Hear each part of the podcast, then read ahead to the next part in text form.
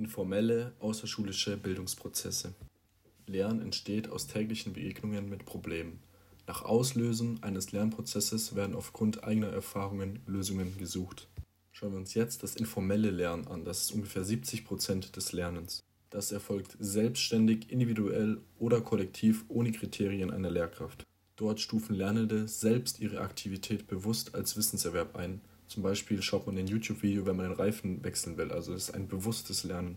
Dieses Lernen erfolgt ungeregelt im Lebenszusammenhang. Entweder inzidentell, das bedeutet halt so nebensächlich bekommt man das mit, oder implizit, das bedeutet so, dass du es quasi gar nicht, überhaupt gar nicht mitbekommst, dass du etwas lernst.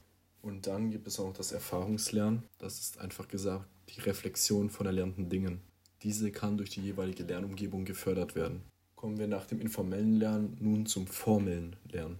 Das formelle Lernen ist ein organisiertes, institutionell geprägtes, planmäßiges, strukturiertes Lernen in Schulen, zielgerichtet für Lernende. Und beim Gegenspieler, beim nicht formellen Lernen, findet es nicht in Schulen statt. Es gibt kein Zertifikat und es gibt eine klare Struktur. Also es ist in der Regel eine spezialisierte Weiterbildung von Lernen.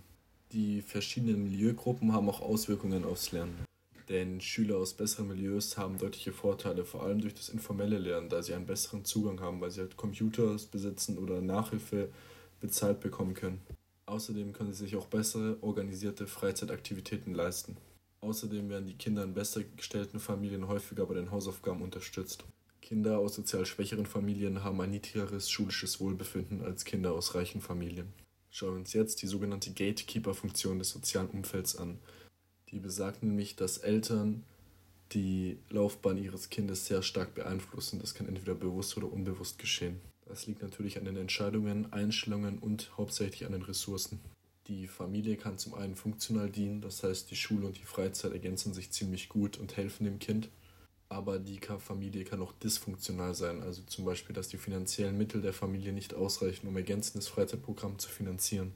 Schauen wir uns zum Schluss nochmal den PISA-Schock vom Jahr 2000 an. Denn da ist rausgekommen, dass es in Deutschland mit die stärksten Bildungsungleichheiten gibt.